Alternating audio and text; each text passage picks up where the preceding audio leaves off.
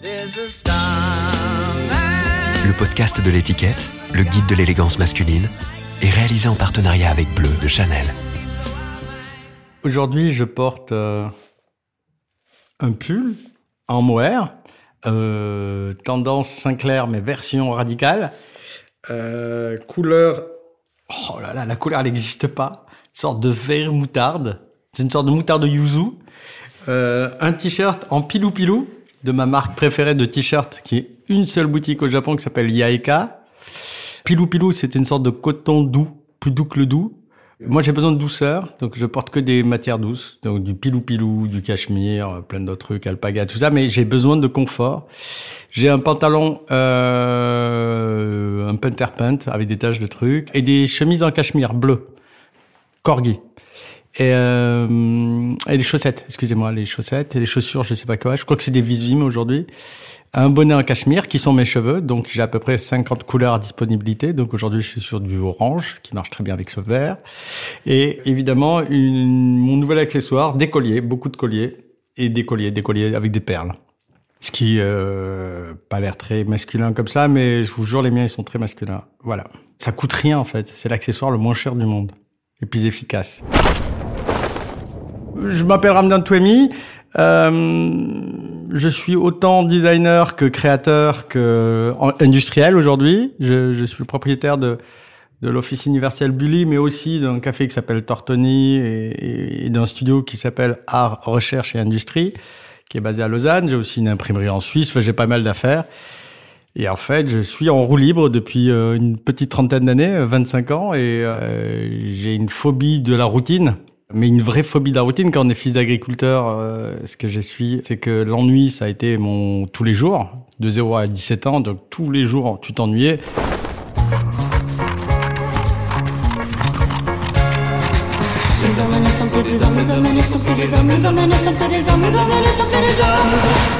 Habitude, le podcast du magazine L'étiquette. Ma passion pour les vêtements vient de très tôt dans ma vie. Euh, il y a eu toujours des personnes stylées dans ma famille. Donc à 5-6 ans, il y avait Lade, le petit frère de mon père, qui avait une Alpha GT rouge. Euh, et qui, je, pense que c'était le meilleur client euh, Pinto de la région euh, Aquitaine, Midi-Pyrénées. Et, euh, je pense qu'il les devait les il devait appeler l'usine directement pour les livraisons. Il avait des cheveux brillants, mais ultra brillants. Il brillait. C'est comme s'il prenait des douches toutes les cinq minutes. C'était assez magique.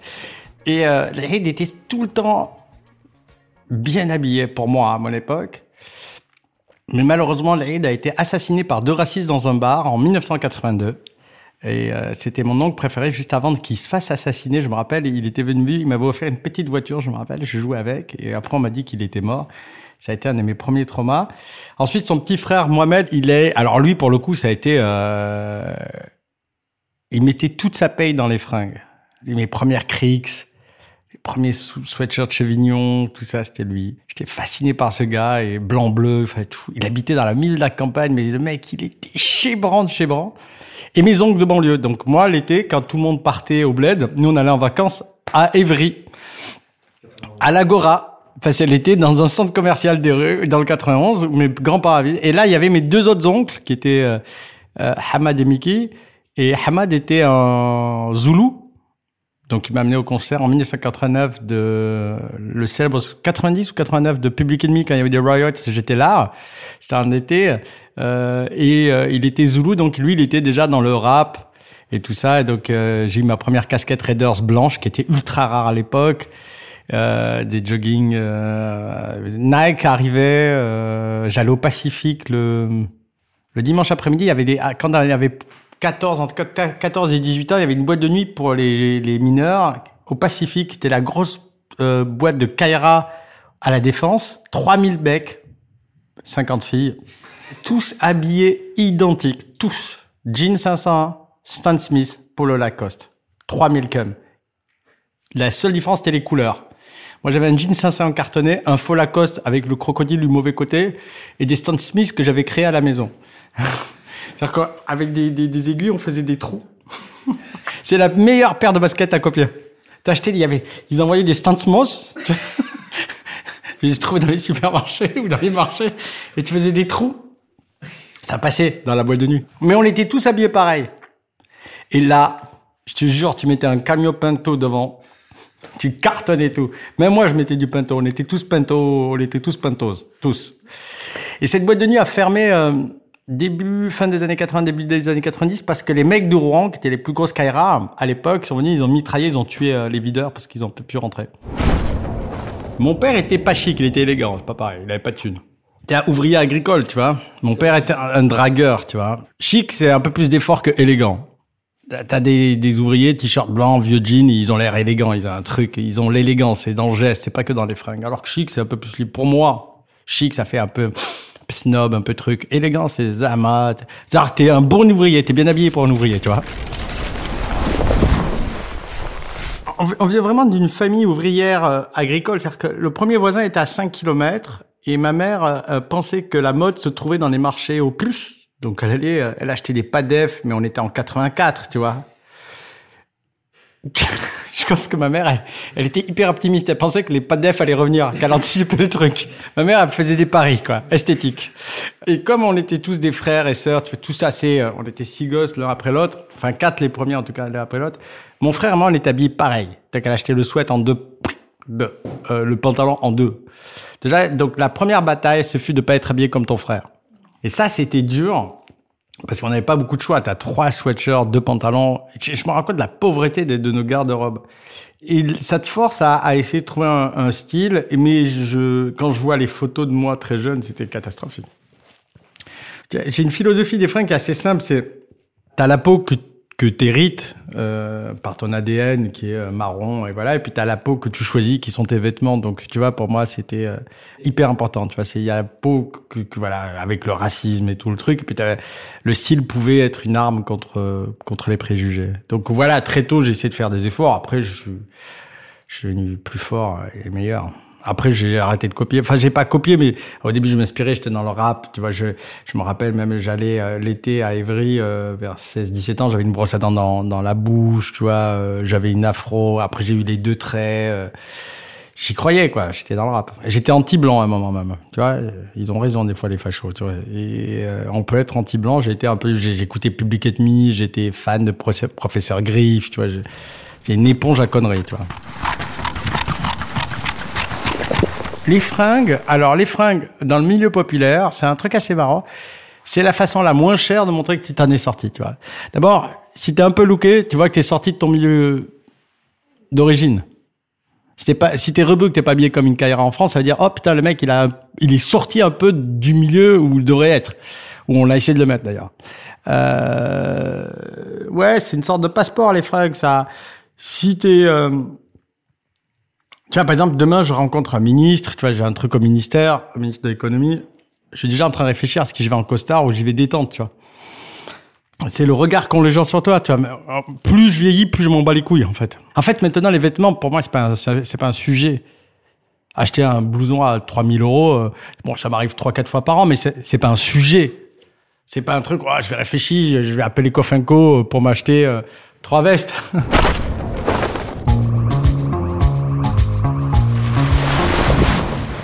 J'étais punk à un moment, j'étais punk et rappeur à la fois. J'essaie de colorer mes cheveux, mais je me fais massacrer par ma daronne. Euh, les, les, mamans euh, marocaines sont très très conservatrices et euh, capillairement, je veux dire. Donc elles ont le droit de se mettre du henné, elles, hein. mais nous, on n'a pas le droit d'expérimenter. De, de, euh, j'étais punk, donc j'écoutais, euh, oh là là, Ludwig von Beethoven, euh, les Berus, et je sais pas, pas mal de trucs. Mais j'étais très rock aussi. J'étais plutôt quand je découvre le sketch, je découvre Pixies, cette scène, tu vois. Je suis fan de Pixies. Je suis toujours fan de Pixies d'ailleurs. C'est bizarre, je traînais avec des Noirs, des Arabes en région parisienne parce qu'ils avaient une raison de traîner avec eux, mais à la campagne, il n'y en avait pas, donc j'avais pas trop le choix. Je, traînais avec des Bourges et ça m'a sauvé parce qu'après, quand mes parents se sont fait virer de la maison, parce que mes parents gardaient un château. Le château a été vendu. On s'est retrouvé dans une cité et quand j'arrive dans la cité, grâce au fait que mes potes étaient blancs et le skate et tout ça, j'ai pas traîné avec trop avec des Kaira. Mais j'ai traîné, j'ai découvert le skate et là le skate c'est un problème.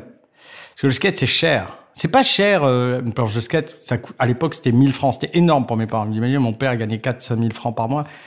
C'est impossible. Donc j'ai je suis tombé sur un débile mental qui m'a dit qu'il avait volé beaucoup d'argent à sa grand-mère. Il me le dit à Wam.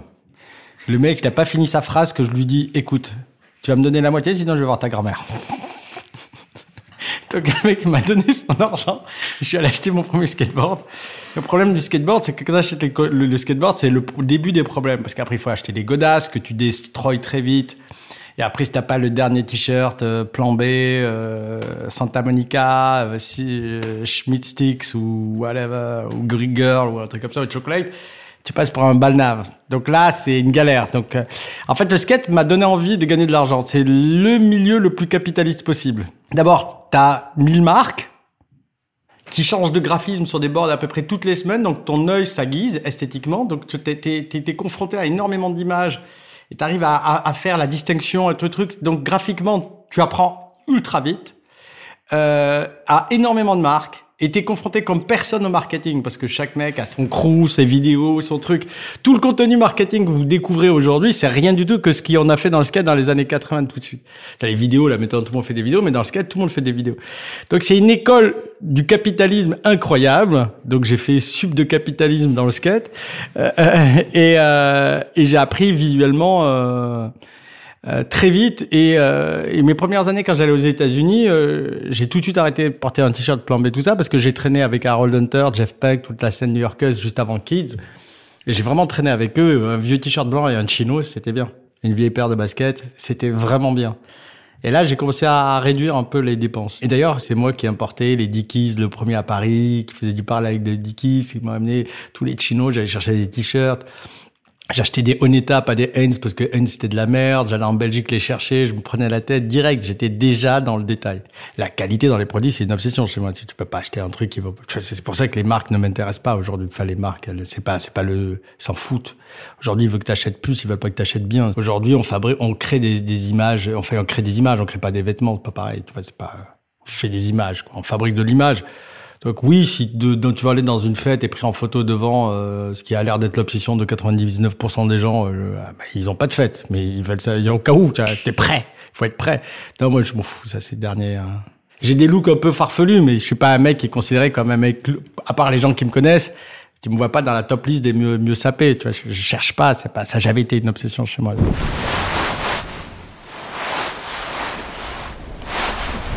Alors m'habiller le matin, est extrêmement important. Si j'ai bien dormi, je suis inspiré. Je suis inspiré, de ouf. Là, je me réveille, je suis inspiré. Là. Oh là là, Mais attention, je suis un mec qui a du choix. J'ai à peu près 42 paires de, de Bergenstock, 80 pulls en 80 pulls de toutes les couleurs, 50 bonnets, centaines de t-shirts, quarantaine de costards, des chemises à plus savoir qu'en faire. Bref, j'ai du choix. Et je ne parle même pas des chaussettes. J'ai toute la collection Corgi, les petites collections, les grandes collections, tout. J'ai tous les petits trucs depuis 20 ans. Donc j'ai du choix. Accessoires, j'ai à peu près une centaine de paires de lunettes. J'ai des montres, mais je porte jamais de montre. Alors ça, plus, je déteste ça maintenant. À une époque, j'ai aimé ça. Il m'en reste de quelques-unes, mais je m'en fous, ça. Et en fait, si je suis de bonne humeur, je vais être hyper inspiré. Les bonnes couleurs, tout va fitter tout de suite. Si j'ai mal dormi, je vais m'habiller un peu n'importe à. Ben, pas pour tout le monde, mais pour moi, n'importe, n'importe comment. Et euh, quelques heures après, je vais faire une profonde déprime. Quand je vais passer devant un miroir, devant une voiture, j'ai putain, je suis mal habillé aujourd'hui. Et ça va m'énerver. Et là, ça peut me déprimer, ça peut conditionner ma journée. Alors, je peux être de très mauvaise humeur. De, très. J'ai imposé, regardez le délire, hein, j'ai imposé une blouse bleue à tous les employés de ma boîte dans les bureaux pour pas voir comment ils s'habillent car ça pouvait avoir un impact sur mon mood. Et je veux pas voir comment il s'habille. Ça ne m'intéresse pas. Si tu t'habilles comme bien ou pas, je ne veux pas savoir. En général, c'est mal. Puis ça ramène comme les écoles anglaises, tu vois, ça amène l'uniforme. Il n'y a pas de mec, ah, je suis mieux habillé que toi, gna gna gna gna gna. Tu vois, tout le monde est pareil j'aime bien les couleurs, je suis dans mon monde à moi, tu vois, je suis curieux de petites marques mystérieuses, tu vois, je vais, ouais, il y a que moi, tu vois, j'ai un petit bottier en tu vois, je vais en Allemagne de l'Est chercher un petit bottier pour faire des chaussures sur mesure, tiens, personne va, je vais à Dresde, tu vois, oh, génial, les putain, les détails. J'appelle mes potes, tu vois, on est dans un monde mystérieux, mais je voilà, je, je vais chez, tu vois, j'ai créé un call qui carrément un call officiel chez Charvet. Tu vois, je, je vais pousser, je dis là, les gars, on va faire une grande mesure, on va faire un call comme ça, c'est comme ça qu'on fait un call. Et t'as Anne-Marie Colban qui dit mais non, c'est pas possible. mais si si, chérie, ça va être comme ça. Et depuis ils l'ont fait. J'ai créé ce col, il est pas très haut chez Charvet, il est pas très haut, il est arrondi, il est particulier, une petite patte, et puis il a une poignée de main assez rigolo pour mettre, attention, que des réversos. Euh... enfin, c'est une chemise compliquée.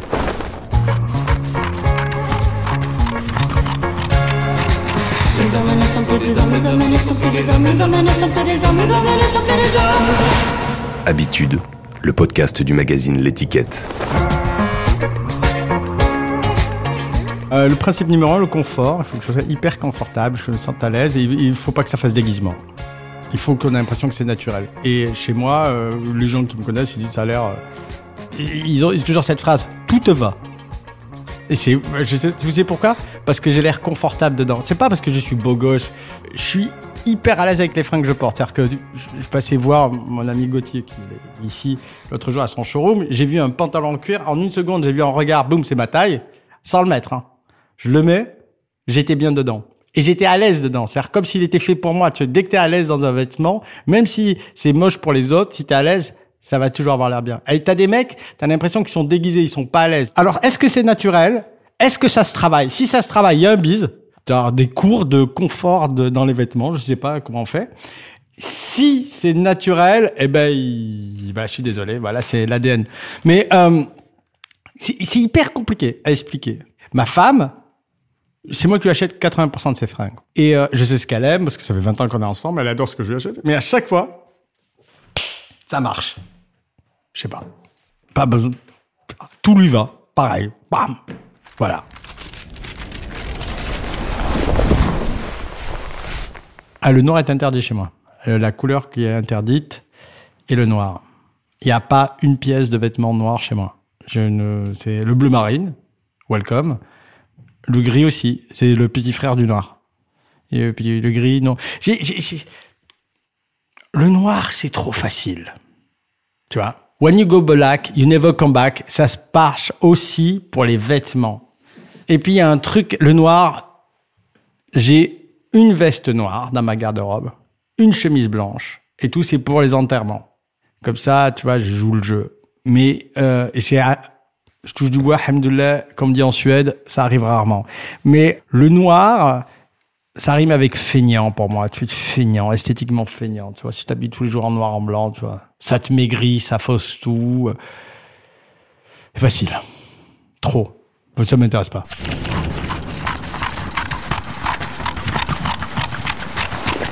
En France, les beaux gosses, ce que j'appelle les beaux gosses, euh, on n'est pas un pays euh, où on est, c'est la spécialité, hein, on n'en livre pas des tonnes. Hein. On n'est pas les Rital, on n'est pas les Suédois, on est au milieu, juste au milieu. Je pense qu'on est dans la, moyenne. Peut-être qu'on se bat contre les Belges, mais euh, on a été gangréné, et pollué par un truc qui s'appelle euh, les journaux tout pourris masculins français. Tu vois, quand je vois les créateurs de mode comment ils s'habillent en général. Vous avez déjà vu des photos de Marc Jacobs habillé, je, je sais pas, ou Virgil Abloh. Il faut être honnête. Regardez comment s'habille Virgil Abloh. Et là, vous pouvez vous questionner sur le, futur de la mode. Des fois, je me demande qu'est-ce qui, qu'est-ce qui leur arrive? Euh, j'ai énormément d'amis qui sont dans la mode. Quand je les vois arriver, mais c'est la panique. J'ai panique pour eux. J'ai honte pour eux. J'ai surtout panique. Je panique. Et euh, la grande, elle, elle est super lookée. Vintage et tout, ma fille. Elle, elle me donne des cours. Elle, elle va dans des petites marques à Tokyo parce qu'elle a grandi là-bas. Elle dit, papa, c'est ça, truc. Impressionné par ma fille. Mais voilà, euh, on a un problème euh, chez nous euh, de presse et on donne du crédit. C'est marrant que la mode soit gérée par des gens qui sont habillés comme des panards. C'est un truc je piche pas. Voilà. Alors les femmes qui travaillent dans la mode, quand tu les vois, elles sont toujours chic, nickel, bien habillées. Les cums, on devrait Premier truc, premier cast, t'as un cast, tu charges un directeur artistique, viens, montre-moi trois looks sur Watt. Le seul créateur qui s'habille correctement et qui est en tout cas cohérent dans son style, c'est Eddie Slimane. Il s'habille, c'est pour ça que tout le monde se branle sur lui, ou peut-être Paul Smith et Ralph Lauren. Mais Ralph Lauren, c'est pas un créateur de mode, c'est un styliste. C'est un mec qui fait du vintage, qui refait ça bien. Mais Ralph Lauren, il est ricain. Il y a pas d'humour. Le mec, il s'habille en cow-boy, il est en cow-boy. Et il vient au bureau à cheval. Le mec, il joue des rôles. L'américain, la différence entre nous et, et, eux et beaucoup les anglo-saxons, et pas les anglais, les anglais, je les respecte beaucoup, c'est que l'américain a tendance à jouer le rôle des vêtements qu'il porte. Et l'américain, t'as l'impression qu'il y a une caméra quelque part. Tu la cherches, elle est où? Qui te filme Dis-nous. Il est où le scénar? T'inquiète, je l'ai lu hier soir, je le connais par cœur. voilà. Mais c'est ça la différence pour moi. Mais euh,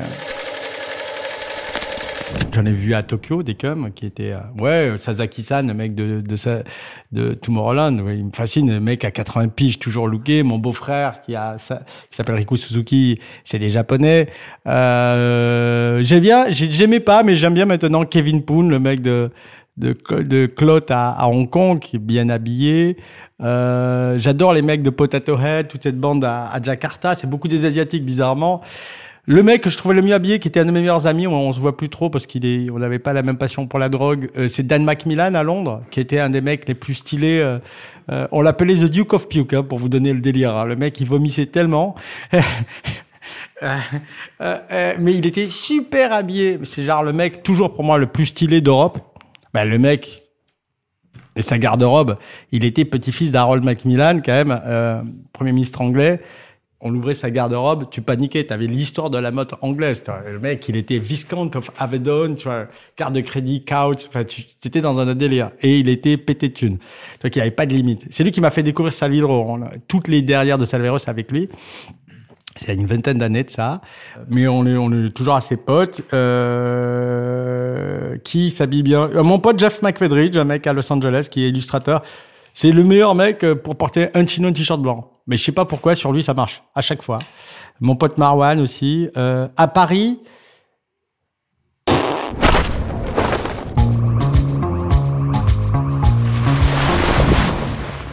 J'ai décidé un jour, du jour au lendemain, de perdre 12 à 15 kilos pour entrer dans les tailles des vêtements que je voulais porter. Donc j'ai acheté plein de vêtements, je rentrais pas dedans. J'ai perdu 15 kilos et je suis rentré dedans. Et ça a été une source de fierté incroyable. C'est pas pour la santé que j'ai perdu des kilos. C'est pour entrer dans des vêtements particuliers. La taille M japonaise, qui est ma taille à moi, de graduation, il a fallu que je rentre dedans. Et à un moment, j'ai un peu, à cause de tous ces gosses que j'ai fait euh, et euh, de tous ces voyages où on est rien à carré, de 32 à 40, j'ai pris 12 ou 15 kilos j'ai toujours fait le même poids et du jour au lendemain, j'en ai pris 12 ou 15. Euh, voilà, j'ai eu peur à ce moment-là. Je me dis, attends, je vais pas laisser devenir gros, tu vois. Je, je vais... Mon père était un peu gros, tu vois. On est méditerranéen, on a une tendance à prendre de l'embonpoint. Donc, il s'est dit, non, il faut que j'arrête, il faut que je rentre dans ces vêtements et voilà. Les meilleurs choix de ma vie. J'ai pas pris un, gramme depuis. Hein. Enfin, je, je, je scie entre, entre un ou deux kilos depuis ce jour-là. C'est très dur de faire des vêtements parce que vous avez, as toujours cette, euh, t'as, tu crées un moment T, tu vois donc tu crées un vêtement au moment T. Dix ans après, il y en a qui ont bien vieilli, puis il y en a qui ont vraiment mal vieilli. Euh, et ça, ça, je suis très mal à l'aise avec ces trucs. Le, vêtement, t'as beau faire des trucs classiques ou pas classiques, ils prennent un coup de vieux. Donc il y a des trucs que j'assume dans les vêtements que j'ai faits. Donc il y a des manteaux que j'assume qui sont très beaux, que je porterai toute ma vie. Et puis il y en a, j'assume beaucoup moins, des chemises. Inspiration mexicaine. L'autre jour, je suis tombé dessus. Ça, c'est moi, j'avais un peu honte. Euh, j'ai fait des idées un peu farfelues. Puis moi, j'avais un problème avec les vêtements parce que j'ai toujours dessiné tous mes vêtements de jet lag. J'avais signé un contrat avec des Japonais et j'avais signé avec le mauvais groupe, ils avaient pas beaucoup de thunes. je faisais un Paris-Tokyo tous les deux mois pour dessiner les vêtements, mais je restais trois jours. J'étais éclaté les trois jours et je dessinais des collections pendant trois jours éclaté. Et je recevais des protos, il y avait toujours un problème à Paris. J'ai qui a fait ces horreurs et c'était moi. J'ai fait 10 ans de jet lag dans le vêtement assez pourri. Donc il y avait des trucs qui s'en sortaient, puis d'autres qui s'en sortaient pas. Voilà. Mais euh, j'ai envie d'y revenir, mais avec du, des moyens, et confortablement, et avec du temps.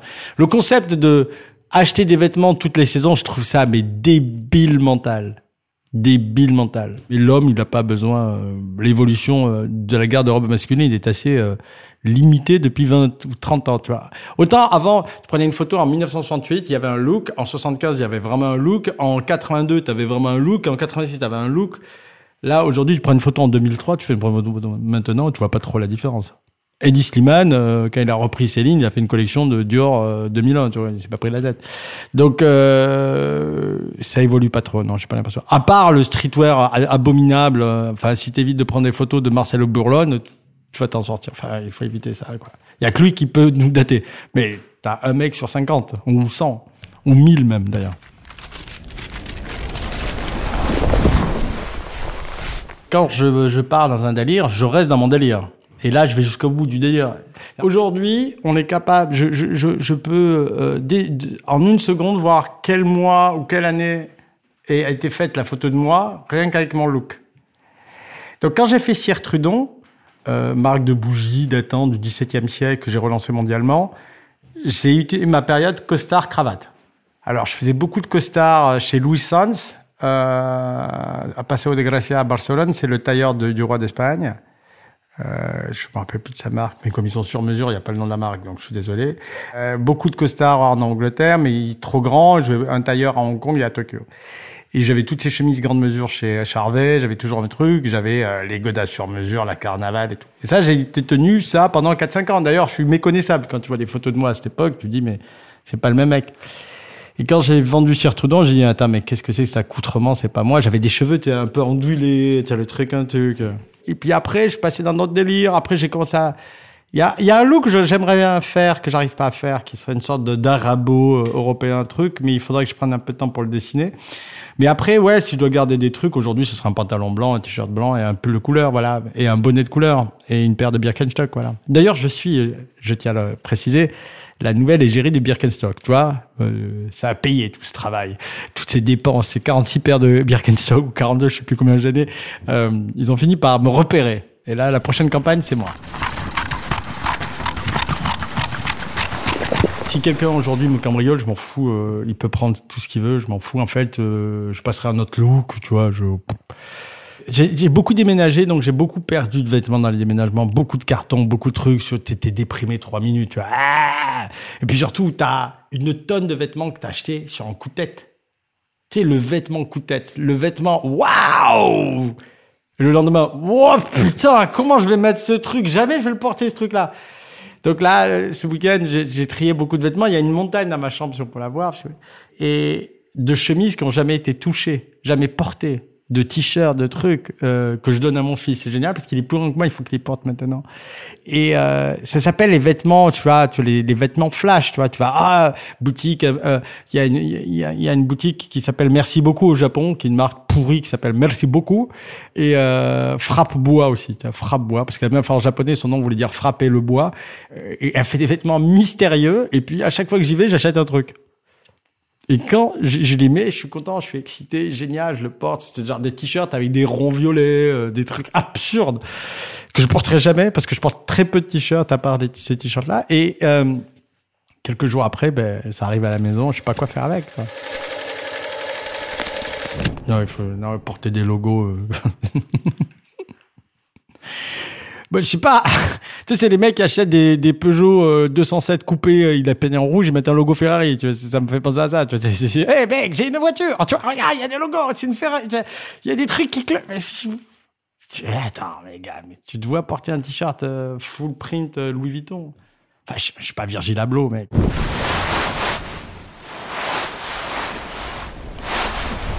J'étais à une fête Gucci euh, la semaine dernière à Rome par accident parce que Michele euh, s'était un peu inspiré de produits Bully. Bon, on va pas rentrer dans le détail. Donc, ils m'ont invité à cette fête euh, pour se rattraper. Il va falloir en faire un peu plus quand même. hein. Euh, et, et alors, j'aime beaucoup Gucci. Je déteste ses fringues, mais j'adore le monde qu'il a créé. Ce monde un peu un apesanteur avec ce monde-là, ses couleurs, ses mecs bariolés. C'est une secte et je trouve ça hyper mignon. J'adore le, mo- j'aime pas les fringues, en ce moment aujourd'hui, hein, mais j'ai beaucoup aimé à un moment, comme des garçons les fringues. Et j'adore le monde qu'ils ont créé. J'adore Undercover. J'aime pas les fringues qu'il fait aujourd'hui, mais je les aimais à un moment aussi. Euh, Jun Takashi a créé un monde. J'adore les marques qui créent des mondes. Tu vois, les mecs qui sont, waouh! Et Gucci a créé un monde, ce qui est très difficile à faire. Eddie Slimane le fait aussi. Mais tu vois, il crée des mondes. Alors lui, il s'en fout, c'est multimarque, ces mondes, maintenant. Mais- Il a trois marques qui ont son monde. Lui, il a, il est multimarque. C'est un monde multimarque. Ouais, son Hanout, si tu rentres dans à Hanout et Disliman, il y aura du Saint-Laurent, il y aura du Céline, il y aura du, je sais pas quoi, du, du Dior voilà, et t'auras des photos Disliman. Tu vois, sur Hanout. C'est le Hanout et Disliman. Gucci, ils ont vraiment, là, ce mec-là a créé ce monde. Ralph Lauren a son monde, ce truc de vintage, de, d'American Spirit, tout bullshit. Il l'a créé. Lui, c'est magique. Il a créé la mode américaine. Pour de vrai, pour le coup.